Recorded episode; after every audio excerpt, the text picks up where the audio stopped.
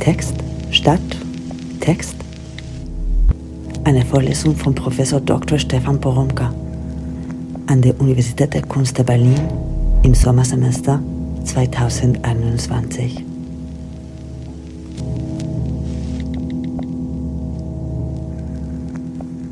Zweite Vorlesung. Unter dem Text, über dem Text und mittendrin. Kapitel 1 Eine kleine Kritzelübung. Vielleicht können wir diese zweite Vorlesung mit einer kleinen Übung beginnen. Vielleicht können wir mit der Produktion eines kleinen Werkstücks, genauer mit der Produktion von zwei kleinen Stücken beginnen, die zusammen ein Werkstück ergeben. Und das hier ist was ich gerne vorschlagen würde. Denken Sie doch mal gerade nach, welche Person bei Ihnen in der Gegend wohnt, vielleicht auch weiter weg, das geht auch. Wichtig ist nur, dass Sie diese Person schon einmal besucht haben und den Weg zu ihr ganz gut kennen. Und umgekehrt, dass diese Person den Weg zu Ihnen kennt. Vielleicht können Sie sich bei dieser anderen Person mal eben kurz melden per Mail oder Kurznachricht und sie um einen kleinen Gefallen bitten. Sie soll nämlich mal eben schnell auf irgendeinem beliebigen, schnell griffbereiten oder irgendwo herausgerissenen Zettel oder Zettelchen mit Kugelschreiber oder so festhalten, wie man am besten von ihr, also von dort, zu Ihnen kommt. Sagen Sie der Person dazu, es wäre ganz gut, wenn sie das vielleicht in der nächsten Stunde aufzeichnen könnte, abfotografieren könnte und senden könnte. Es soll ja gar nichts Großes sein, es soll nur das sein, was man auch schnell zwischendurch für andere herstellt, damit sie an ein bestimmtes Ziel gelangen. Genau dieselbe Bitte geht jetzt aber übrigens auch an Sie, nur umgekehrt halten auch Sie doch bitte mal eben schnell auf irgendeinem beliebigen, griffbereiten oder irgendwo herausgerissenen Zettel fest, wie man am besten von Ihnen zu dieser anderen Person kommt, wenn man die besuchen will. Können Sie das bitte mal eben schnell machen? Also zuerst die Nachricht schreiben und dann selbst so einen kleinen Erklärungszettel anfertigen. Vielleicht machen Sie hier einfach kurz Pause und stoppen dafür dieses Audio. Und wenn Sie Ihren eigenen Zettel angefertigt haben und wenn Sie die Nachricht geschrieben haben, dann klicken Sie hier einfach wieder auf Start. Bis gleich.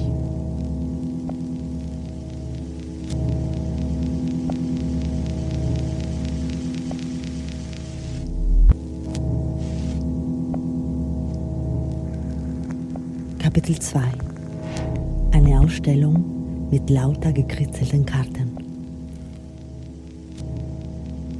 Der Autor Hans Zischler hat vor ein paar Jahren im Literaturarchiv in Marbach eine Reihe von Zettelchen ausgestellt, auf denen kleine Erklärskizzen als Wegweisungen zu sehen sind. Zettelchen waren das von eben dieser Art, wie sie ihn gerade selbst angefertigt haben. Hans Zischler hat diese Zettelchen, die da ausgestellt waren, über Jahre hinweg aufgehoben, wenn sie ihm gegeben wurden, er hat sie eingesteckt, wenn jemand sie irgendwo hat herumliegen lassen, er hat sie eingesammelt, wo man sie achtlos weggeworfen hat. Und ganz toll war das im Literaturarchiv in Marbach, weil man jede dieser auf billigem Papier so hingewischten hektischen Kritzeleien in Vitrinen gelegt hatte. Jedes Zettelchen erschien dadurch wie ein kleines, ganz wichtiges, ganz wertvolles Werkstück. Jedes Zettelchen erschien wie die Skizze angefertigt von Meisterinnenhand, die gerade wegen ihres Hingeworfenseins, gerade wegen der ja nun so offensichtlichen Flüchtigkeit und Nichtigkeit genau das zu erfüllen schien, was Kunstwerke der Gegenwart verkörpern. Und so spielte man sich als Besucherin der Ausstellung langsam aber sicher an der Zweckgebundenheit der Aufzeichnungen vorbei auf die Ästhetik der miniaturistischen Bilder ein, in denen der zarte, der krickelnde Wille zur Orientierung in der Welt ebenso sichtbar wurde wie der Wunsch, anderen bei der Orientierung zu helfen, also sich in einer unübersichtlichen Welt zurechtzufinden und an ein Ziel zu kommen. Zischler selbst hat dafür in einem kleinen Begleitband neben die Zettelchen ebenso miniaturistische Mutmaßungen gestellt. Er schlägt darin Lösungen für kaum Entzifferbares vor. Er versucht zu raten, in was für Geschichten all die verstrickt waren, die sich da mit Hilfe dieser Zettel durch die Städte bewegt haben. Vielleicht schauen Sie sich mal eben den Zettel an, den Sie da angefertigt haben. Dann erkennen Sie ihn vielleicht selbst als so ein kleines Werkstück, das in Zischlers Ausstellung hätte seinen Platz finden können. Und vielleicht erkennen Sie, dass Ihre eigene Kritzelei sich zu einer dynamischen Form fügt, einer Form, die über Ihren bloßen Zweck hinausgeht und etwas von Ihnen und etwas von der anderen Person und etwas von ihrer Beziehung und dazu etwas von der Stadt erzählt, durch die die Striche und kleinen Anmerkungen hindurchführen sollen. Und damit gehört dieser Zettel, den Sie da angefertigt haben, zu dem, um was es in dieser Vorlesung hier geht, zum Text der Stadt.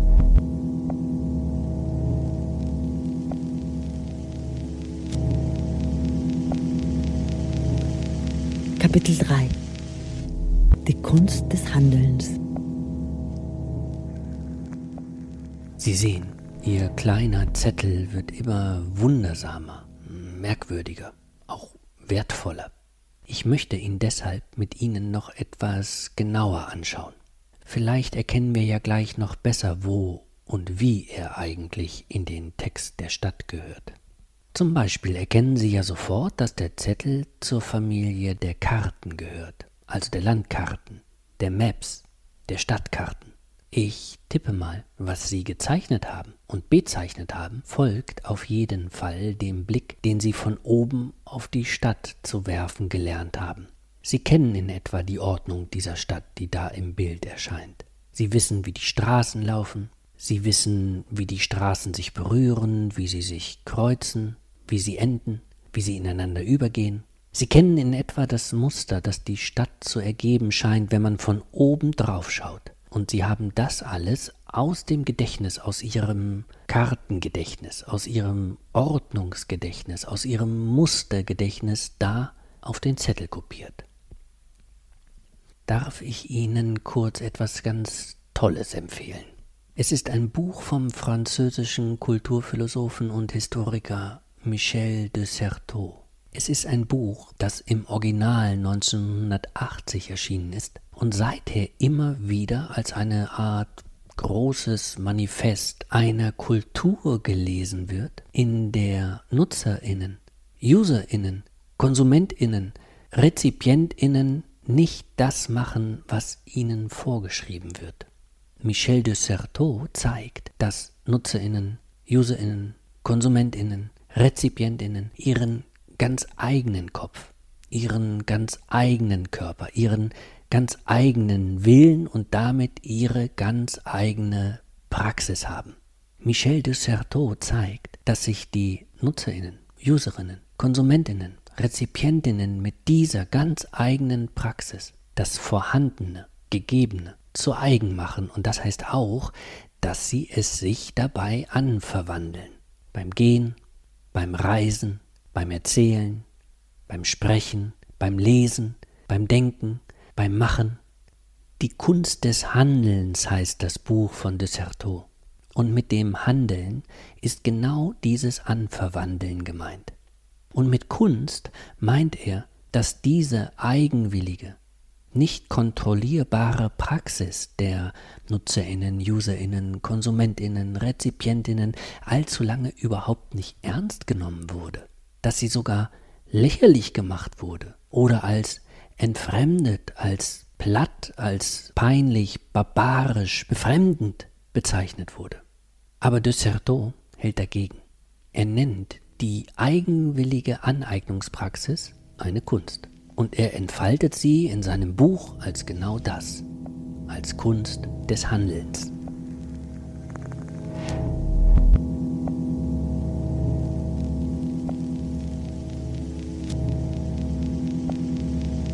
Kapitel 4 Der Text der Stadt von oben.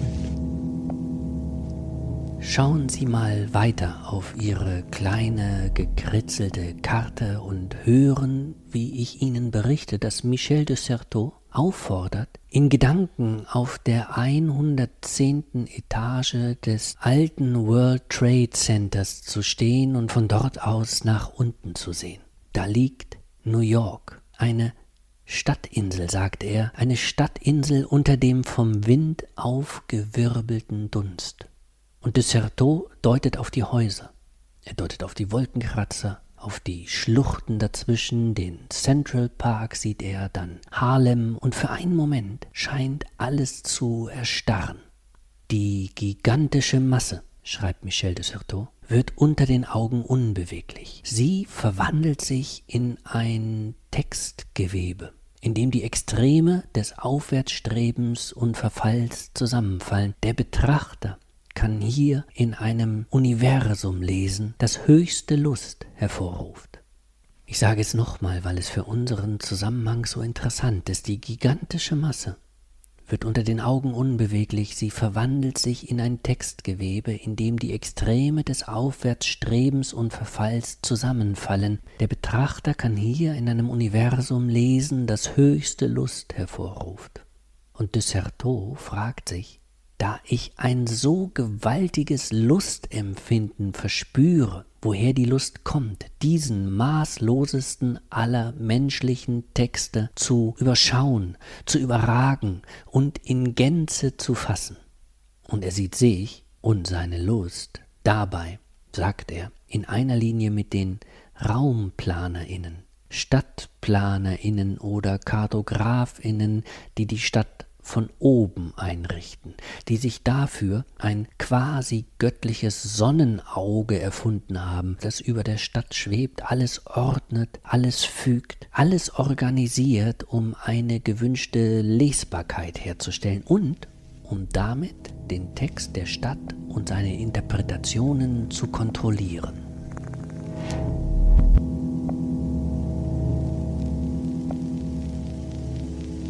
Dass Karten etwas lesbar machen, das würden Sie selbst so sagen, oder? Tatsächlich faltet man Stadtkarten aus Papier vor sich aus, Sie kennen das. Man markiert mit dem Finger einen Ausgangspunkt, hält ihn fest, dann überfliegt man das Blatt, dann aber folgt man viel feiner den Linien der Straßen, als wären es Zeilen, als wäre man ein Anfänger, eine Anfängerin im Lesen und würde sich sofort zwischen den Zeilen verlieren, wenn man loslässt. Und dabei spricht man halblaut vor sich hin, was in den Zeilen geschrieben steht, Namen von Straßen, Namen von Plätzen, Namen von Gebäuden, Namen von Flüssen, Namen von Brücken, Namen von Teilen der Stadt. Dazu streicht man mit dem Finger über Zeichen, Symbole, Zahlen, eingerahmt von Kästen, von Kreisen. Man sieht Linien in verschiedenen Farben, gestrichelte Linien, schmale Linien, fette Markierungen. Sie wissen, wenn sie das tun, dass man so eine Seite lesen können muss. Am besten ist, wenn man das da schon sehr oft gelesen hat und deshalb schon als Ganzes in etwa verstanden hat, um davon ausgehend dann auf die Details zu schließen und umgekehrt dann wieder von den Details aufs Große und Ganze. Wer das nicht gelernt hat, wer keine Karten lesen kann, versteht hier rein gar nichts.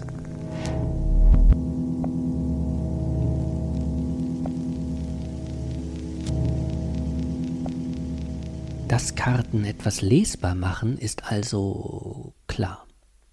Und damit dann eigentlich auch, dass Karten überhaupt erstmal geschrieben werden müssen. Wenn Michel de Certeau aber die Stadt von oben als einen geschriebenen Text erkennt, und sich dabei in seiner eigenen Lust an das göttlich überblickende und kontrollierende Sonnenauge der Raumplanerinnen, Stadtplanerinnen und Kartografinnen erinnert, dann meint Desserteau auch, es werden nicht nur die Karten geschrieben, sondern durch die Karten hindurch die Stadt selbst. Dieser Text der Stadt, der hier auf dem Papier der Karten erscheint, dieser Text ist einer, der sich in die Straßen einschreibt. Die werden erneuert oder nicht. die werden stillgelegt oder nicht. Sie werden in Radwege, Fußgängerwege oder Stadtautobahnen verwandelt oder nicht.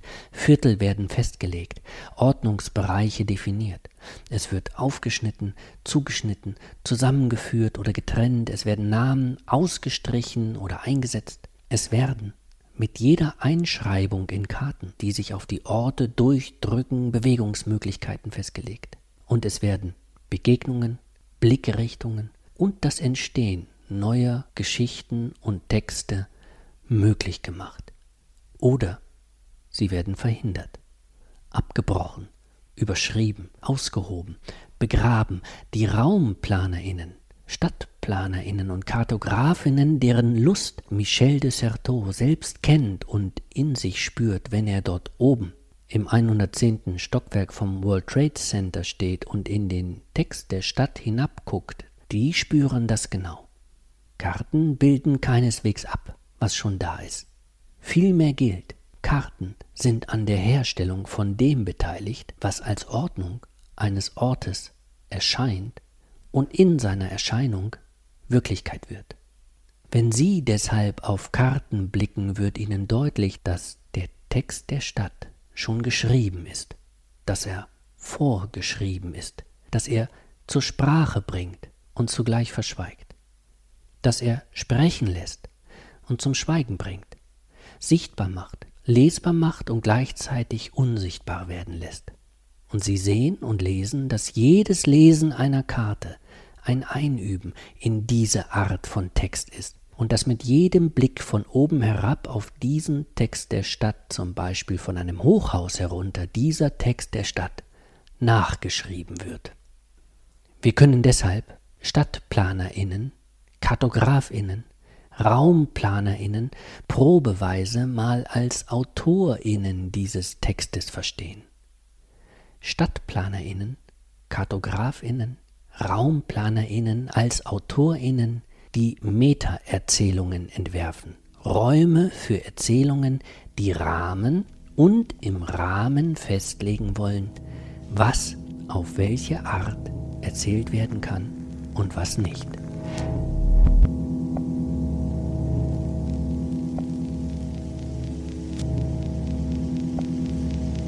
Kapitel 5 Der Text der Stadt von unten Jetzt will ich Ihnen aber verraten, dass Michel de Certeau gar nicht da oben auf dem World Trade Center stehen bleibt. Ich habe Ihnen ja gesagt, in diesem Buch von de Certeau über die Kunst des Handelns, da widmet sich de Certeau der subversiven Praxis der Nutzerinnen. Da interessiert ihn gerade die Weigerung, die Vorschriften zu befolgen. Da guckt er genau hin, wenn sich die Userinnen, die Konsumentinnen, die Rezipientinnen die Gegenstände anverwandeln und auf ganz eigene Weise mit ihnen umgehen. Und jetzt können Sie es vielleicht fast schon erraten, was passiert, denn wenn Michel de Certeau so drauf ist, wenn er sich genau dafür interessiert, wie die Vorschriften gerade nicht befolgt werden, dann fährt er nun mit dem Fahrstuhl hinunter aus dem 110. Stockwerk, wo er eben noch den Text der Stadt überblickt hat, und wenn ihn der Blick von oben auf den Text der Stadt daran erinnert, dass es ein Text ist, der Vorschriften macht, der sich mit seinen Ordnungsmustern nach unten durchschreiben und einschreiben will, dann öffnet sich für ihn, für Desertot, wenn er erstmal unten angekommen ist, die Fahrstuhltür. Und er tritt heraus und er tritt ein in eben den Text der Stadt, den er eben noch von oben gesehen hat, und er verwandelt sich in einen anderen Leser. Die gewöhnlichen Benutzer der Stadt aber leben unten, sagt Michel de Certeau, wenn er aus dem Fahrstuhl herausgetreten ist und durchs Foyer hindurch auf die Straße gelangt. Hier sind es für ihn die Fußgänger, deren Körper dem mehr oder weniger deutlichen Schriftbild eines Textes folgen, den sie schreiben ohne ihn lesen zu können. Diese Fußgängerinnen dringen in die Zeilen dieses Textes ein und schreiben ihn nach.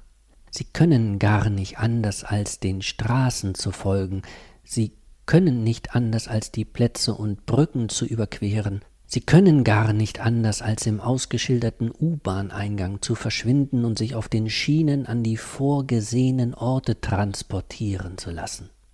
Und damit machen sie das, was ihnen die Stadt vorschreibt. Und wo immer auch die Karten sich auf die Ordnung der Stadt durchgeschrieben hat, da gilt, wer zu Fuß geht, muss diese Ordnung erst einmal bestätigen. Aber Achtung, de Certeau wäre eben nicht de Certeau und sein Buch über die Kunst des Handelns wäre kein Buch über die Kunst des Handelns, wenn er nicht auf die Abweichungen, die Aneignungen, die Anverwandlungen, auf das Subversive achten würde, das die Vorschriften über oder unterschreitet.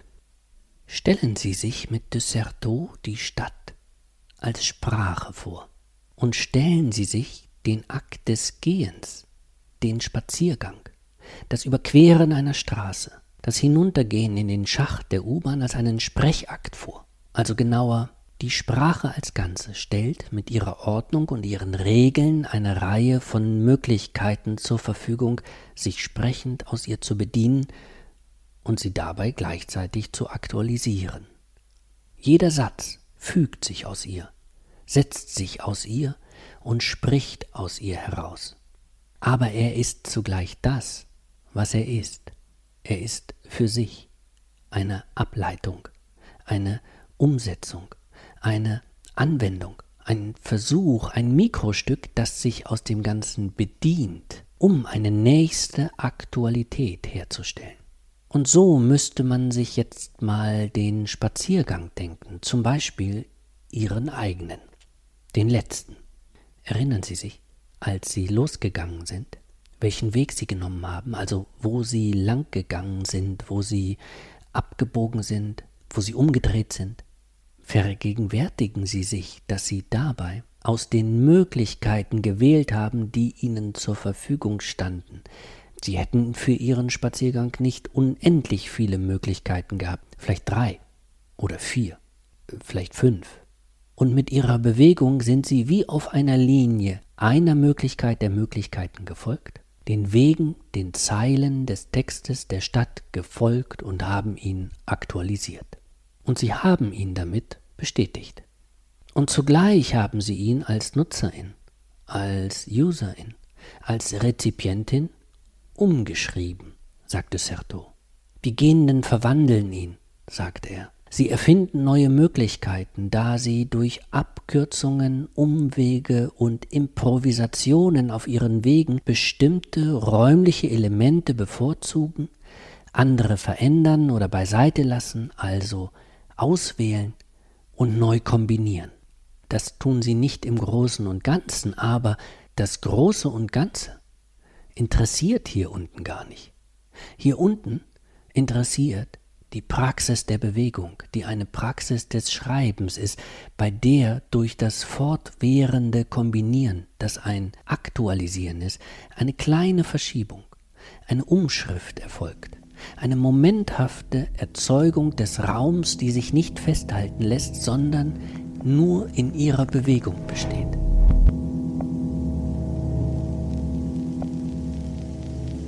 Können Sie sich so sehen?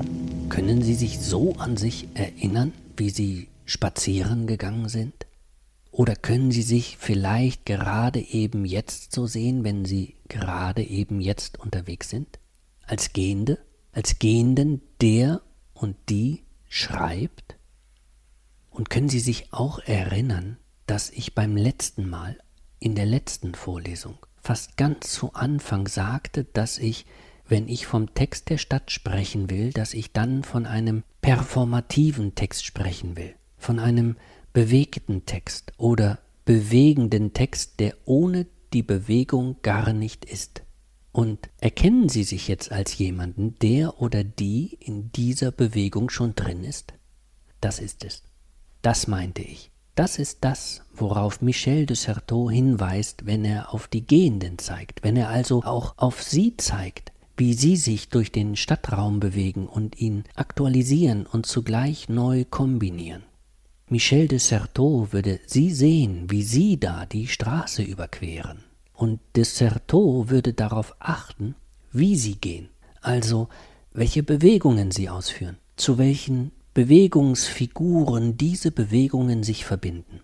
Desserteau würde eine Choreografie darin erkennen, die zum Teil vorher festgelegt ist, zum Teil aber von ihnen gerade eben jetzt improvisiert wird. Er würde dabei schauen, inwieweit sie etwas anderes als die Vorschrift entwerfen, eine besondere Art der Aktualisierung, einen besonderen Stil des Spaziergangs, den sie entwickelt haben und gerade eben jetzt im Moment des Spazierens weiterentwickeln.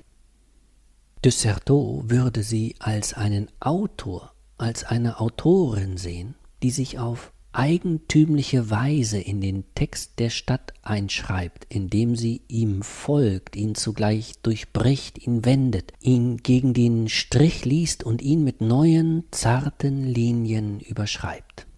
Als Schreibende, als Schreibende sind sie hier keine genialische Erfinderin. Sie arbeiten mit den Gegebenheiten. Sie arbeiten mit der Umgebung. Sie arbeiten mit dem vorhandenen Material, mit dem Archiv und seinen Ordnungen, mit dem Text und seinen Wegungen und Einschreibungen und mit den Bedingungen und Möglichkeiten darin zu sein, um ihn in seinen Bruchstücken fortzuschreiben und dadurch anders lesbar zu machen.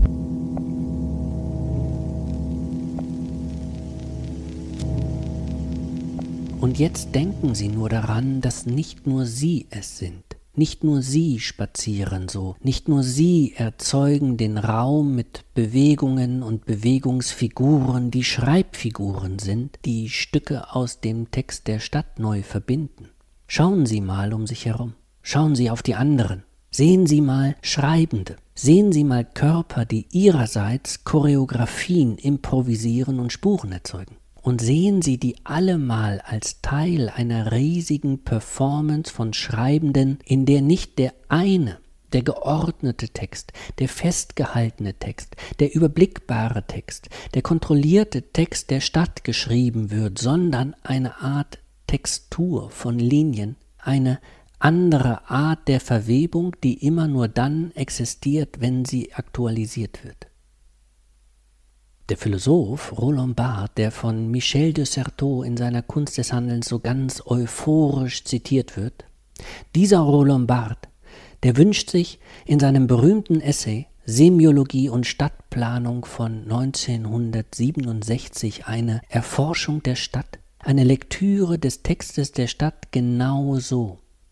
Es soll eine sein, die eben nicht von oben aus dem hundertzehnten Stockwerk und nicht von Karten aus den Versuch unternimmt, die Ordnungslinien durchzuschreiben und festzulegen.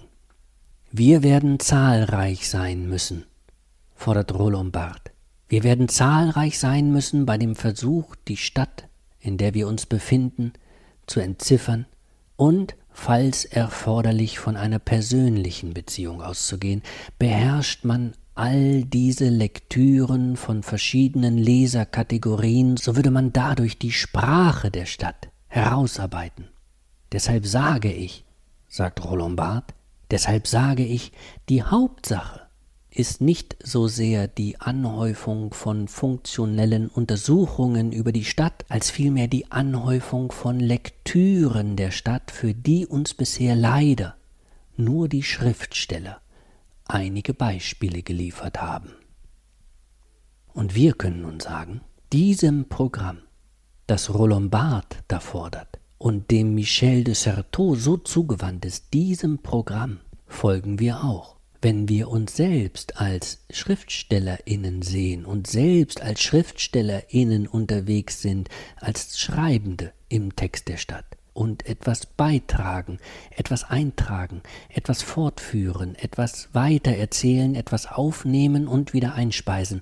Nehmen Sie sich als eben diesen Schriftsteller wahr, als eben diese Schriftstellerin, um mittendrin zu sein und um vielleicht etwas auszuprobieren, um mit etwas zu experimentieren, was man vielleicht Ihren Stil, Ihre eigene Signatur nennen könnte.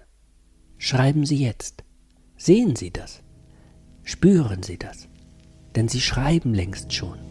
Sie schreiben schon die ganze Zeit, wohl ohne es zu wissen.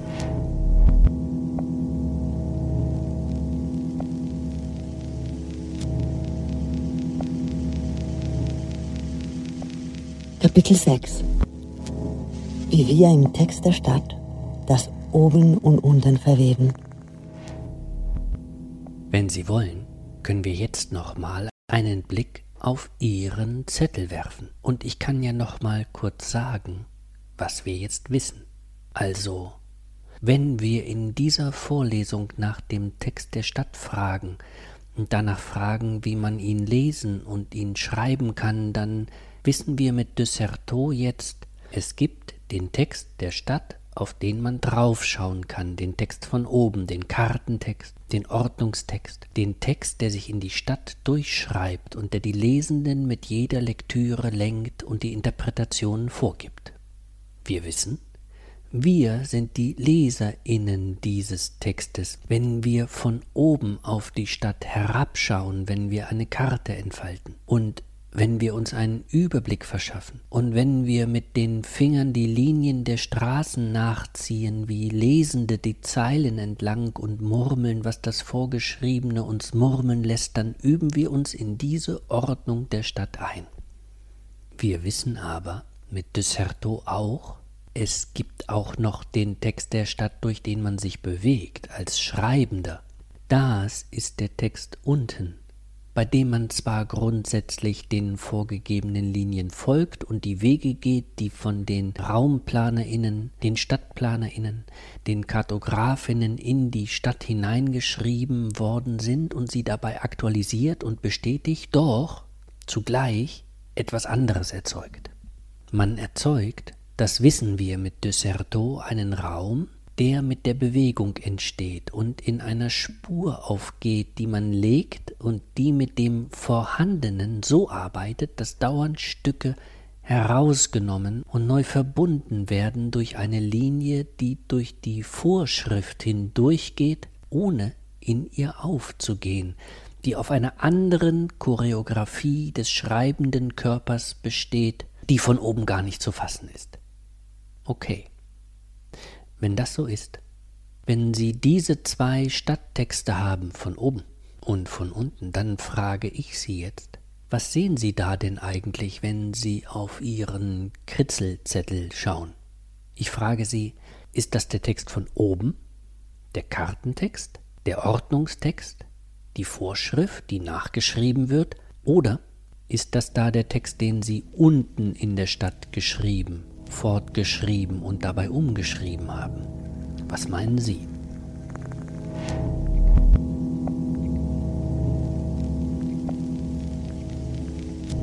Ich antworte mal mit ein paar Fragen. Zuallererst diese hier.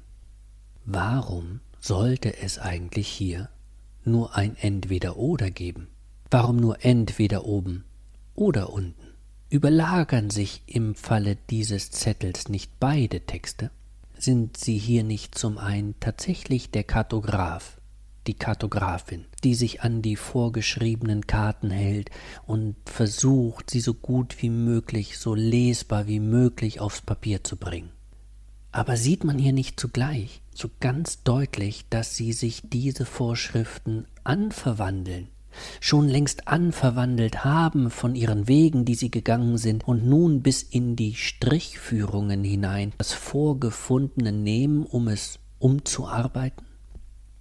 Na ja, und wenn sie den anderen Zettel, den sie in Auftrag gegeben haben, und der sie vielleicht schon erreicht hat, daneben legen oder auch bei Tageslicht am Fenster beide übereinander legen und das Licht durchschimmern lassen, Sehen Sie dann nicht nur das, was Sie geschrieben haben, sehen Sie nicht nur Ihre eigene Praxis der Bewegung in der Stadt, sondern sehen Sie nicht auch so deutlich Ihre eigene Praxis des Linienziehens, des Notierens, des Verbindens, des Kritzelns, das ein eigenes Werkstück herstellt? Das sich mit dem Werkstück der anderen Person, die auch notiert, verbindet und kritzelt, zusammentut und dadurch eine gemeinsame Verwobenheit erzeugt? Und anders gefragt, ist diese Lektüre der Stadt, diese gemeinsame Verwobenheit nicht längst etwas, das wir in der Gegenwart eintrainiert haben? Wenn man bedenkt, dass Desserteau seine Kunst des Handelns Ende der 70er Jahre schreibt und dass auch Roland Barthes seine Forderung nach der Anhäufung der Lektüren sogar schon 1967 veröffentlicht. Und dass weder Barthes noch Desserteau es gewohnt sind, sich mit Smartphones in der Stadt zu orientieren, auf deren Bildschirm man die Karten sieht und zugleich sich sieht und zugleich auch die anderen sieht, wenn man sie sichtbar macht, diese andere Person zum Beispiel, bei der Sie das andere Zettelchen in Auftrag gegeben haben, die könnten Sie ja sehen, wenn sie Ihnen entgegenkommt auf der Karte, und die könnte Sie sehen, wie Sie ihr entgegenkommen. Sie könnten beide sehen, wie sie Spuren legen, die aufeinander zuführen und bereit sind, sich so zu verweben, dass sie gemeinsam eine Spur erzeugen. Barth und Desserteau haben sich nie in Echtzeit auf den Bildschirmen gesehen, auf denen der Text der Stadt erscheint. Sie haben die Stadt auf Karten von oben gesehen, die man mühsam aus der Tasche ziehen musste oder aus dem Regal, um sie auf dem Tisch auszubreiten. Und sie sind dann ohne diese Karten hineingetaucht in die Stadt, um sich zu denken, sich vorzustellen, zu imaginieren, dass sie jetzt die Spuren lesen. Aber sie haben dabei die Stadt nicht als Bildschirm gesehen, den man jetzt während der Bewegung in der Hand hat. Und sind wir gerade deshalb nicht andere Leserinnen und andere Autorinnen mit einem anderen Bewusstsein, von einem anders gewobenen Text, weil wir gelernt haben, auf den Karten unsere Bewegungen zu sehen und unsere Bewegungsfiguren zu erkennen und dabei immer zu wissen, dass sie Bewegungsfiguren unter ganz vielen anderen Bewegungsfiguren sind, die sich zu größeren Figuren verweben, die ganz eigene Texte als Texturen ergeben. Und sind wir uns, weil es so ist, nicht bewusst, jede dieser Karten, die wir am Bildschirm öffnen, und damit auch noch jede Karte, die wir aus Papier aus unseren Taschen ziehen, und damit auch noch jede dieser Karten, die wir kritzeln, dass all diese Karten einen eigenen Text und eine eigene Textur anbieten und so etwas wie eine Gewebeschicht entstehen lassen, über die man beliebig viele andere Schichten legen könnte, so wie man die Zettelchen bei Tageslicht ans Fenster drücken kann, um das Licht hindurchscheinen zu lassen. Und sind wir uns, gerade weil es so ist, nicht auch bewusst, dass wir mit jeder Bewegung mit dem Smartphone Spuren legen, die aufgenommen werden, die gespeichert werden, die gelesen werden, die von anderen mit anderen Texten verknüpft werden und in neue Texturen für neue Karten übersetzt werden. Und wissen wir nicht? Oder Wissen wir es vielleicht wirklich nicht, dass wir auf diese Weise längst an diesem Riesenunternehmen teilnehmen, von dem Roland Barth da 1967 gesprochen hat und wir auf diese Weise tatsächlich die Schriftstellerinnen sind, die den Text der Stadt weiterschreiben, indem sie an einer dieser Gewebeschichten mitweben. Und wenn dem so wäre, wären dann wir als Lesende, als Schreibende, des Textes der Stadt nicht ganz anders ausgerichtet? Wären wir nicht darauf ausgerichtet, erstens jeden Kartentext als eine Ordnungserzählung zu verstehen, die immer kritisch im Hinblick auf das zu lesen ist, was sie erzählt und was sie nicht erzählt, eben weil es nicht der einzige Kartentext ist, mit dem wir umgehen, sondern den wir dauernd mit anderen Texten abgleichen müssen.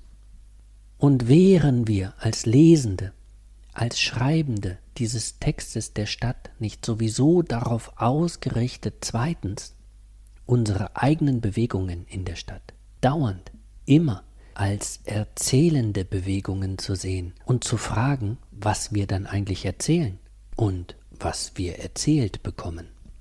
Und wären wir als Lesende, als Schreibende dieses Textes der Stadt nicht sowieso darauf ausgerichtet, drittens Verknüpfungen zwischen diesen Gewebeschichten herzustellen und dabei immer auch neue Gewebeschichten zu erzeugen, also eben nicht bloß oben über dem Text oder unten im Text zu sein, sondern eine Praxis des unendlichen Verwebens von oben und unten und dazwischen auszubilden?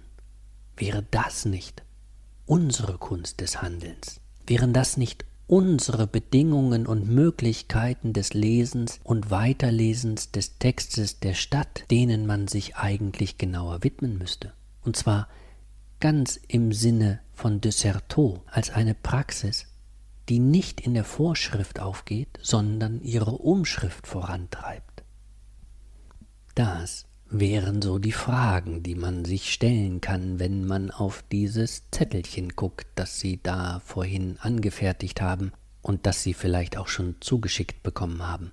Ich hatte in der ersten Vorlesung gesagt, dass ich Ihnen einen Vorschlag dafür machen möchte, wie das geht, den Text der Stadt zu lesen und zu schreiben, einen Vorschlag, so sagte ich, der das Gegenteil von schwierig sein wird und der so umfassend sein wird, dass Sie sich vielleicht vielmehr fragen werden, wie man denn überhaupt anders kann, als den Text der Stadt dauernd zu lesen und weiterzuschreiben.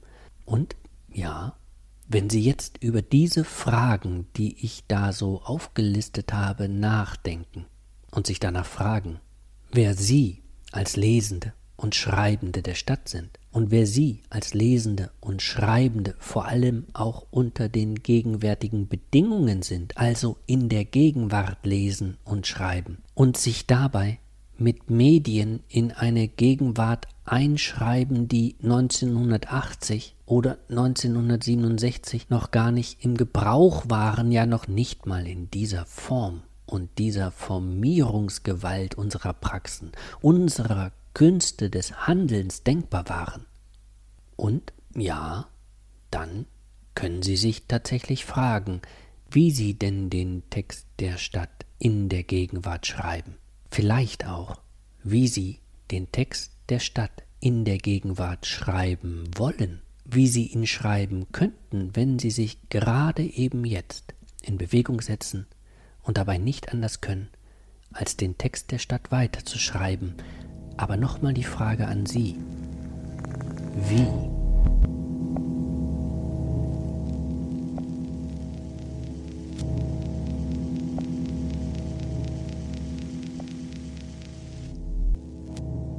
Die Aufgabe der Woche will ich Ihnen gerade noch mit auf den Weg geben. Eine Aufgabe, über die Sie nachdenken können oder die Sie natürlich auch gleich machen können. Also machen ist auf jeden Fall schöner. Klar, Sie können ja etwas ausprobieren. Äh, lassen Sie uns dafür noch einmal bei diesen Kritzeleien bleiben, auch wenn jetzt zum Schluss so viel über die Verbindung ganz anderer Medien die Rede war. Lassen Sie uns ruhig nochmal bei diesen Kritzeleien bleiben, weil ich ja ohnehin glaube, dass auch die mittlerweile bestimmt sind, durchwoben sind, getränkt sind, bestimmt sind von diesen anderen Praxen der Bewegungen in der Stadt.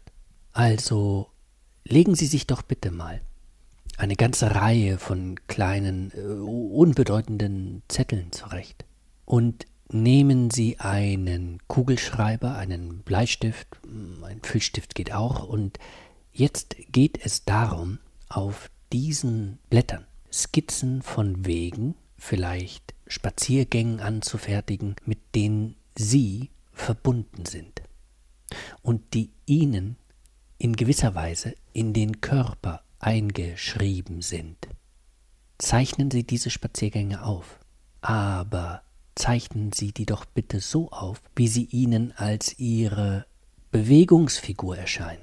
Versuchen Sie das also weniger aus Ihrem Karten- und Ordnungsgedächtnis zu holen, setzen Sie Ihr Körpergedächtnis ein. Versuchen Sie, mit der Bewegung ihrer Hand in diese Bewegung zu kommen, um Linien festzuhalten und Verbindungen zu knüpfen, die über ihre Form und ihre Dynamik ihrem Weg entspricht. Sie können den Weg zu ihrer Freundin, ihrem Freund aufzeichnen, zu Freunden natürlich, ihr Weg durch Parks oder auch der Weg zu den Parks hin, der Weg zur Arbeit, äh, der Weg von der Arbeit weg eignet sich vielleicht auch. Wählen Sie Wege, von denen Sie sagen würden, dass Sie mit ihnen verbunden sind. Und wenn Sie das haben, dann kritzeln Sie doch bitte mit leichter Hand, der es überhaupt nicht ums Lesbare gehen muss, ein paar kommentierende Notizen dazu. Also notieren Sie, was Ihnen zu der Form Ihrer Zeichnung und Ihrer Dynamik einfällt. Also sehen Sie Ihre Zeichnung tatsächlich als kleines Bild, in das Sie kommentierend etwas hineinschreiben. Fertigen Sie doch vier, fünf solcher Stücke an, vielleicht mehr, es soll ja eigentlich ganz schnell gehen. Vielleicht macht es Ihnen ja Spaß, Körperbewegung, Handbewegung und Notation zu verbinden. Wenn Sie fertig sind, heften Sie ein Blatt davor, kritzeln Ihren Namen drauf, geben dann der Sammlung noch einen kleinen kritzeligen Titel und heften Sie es schließlich als kleine Broschüre. Tackern geht auch. Nehmen Sie das mal als kleines Zeitdokument, was da entsteht. Nehmen Sie es und verstecken Sie es meinetwegen im Regal. Schauen Sie es sich erst in ein oder zwei Jahren wieder an, dann, das verspreche ich Ihnen, werden Sie den Text der Stadt noch auf ganz andere Weise lesen können, als es Ihnen heute möglich ist. Ja, aber senden Sie es mir doch bitte trotzdem gerne und bitte heute schon als PDF.